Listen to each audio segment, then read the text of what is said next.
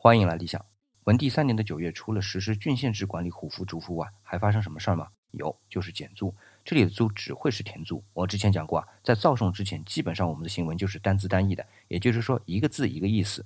比如说租就是田租，赋就是人头税。好，言归正传啊，那田租减了多少呢？减了一半。问题是原来田租是多少？那还得算到汉高祖刘邦那时。那时刘邦就想要低田租，所以也就十五亿的田租。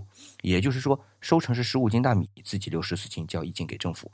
但是汉文帝这一减半，就变成三十亿的田租，老百姓自己留二十九斤，交上去只要一斤，可见这是非常低的田租了。那汉文帝的理由是啥呢？他说老百姓的根本就是种田，租高了，他们就不愿意种了，那本末就倒置了。所以我就来降租，这很朴实的想法吧，但也是很有政治深意的。你想，老百姓不种地，他们能干嘛呢？秦朝就是教训，匆匆的就过去了。今天回复“匆匆”两个字，来看看满历是如何理解我们人生的匆匆的。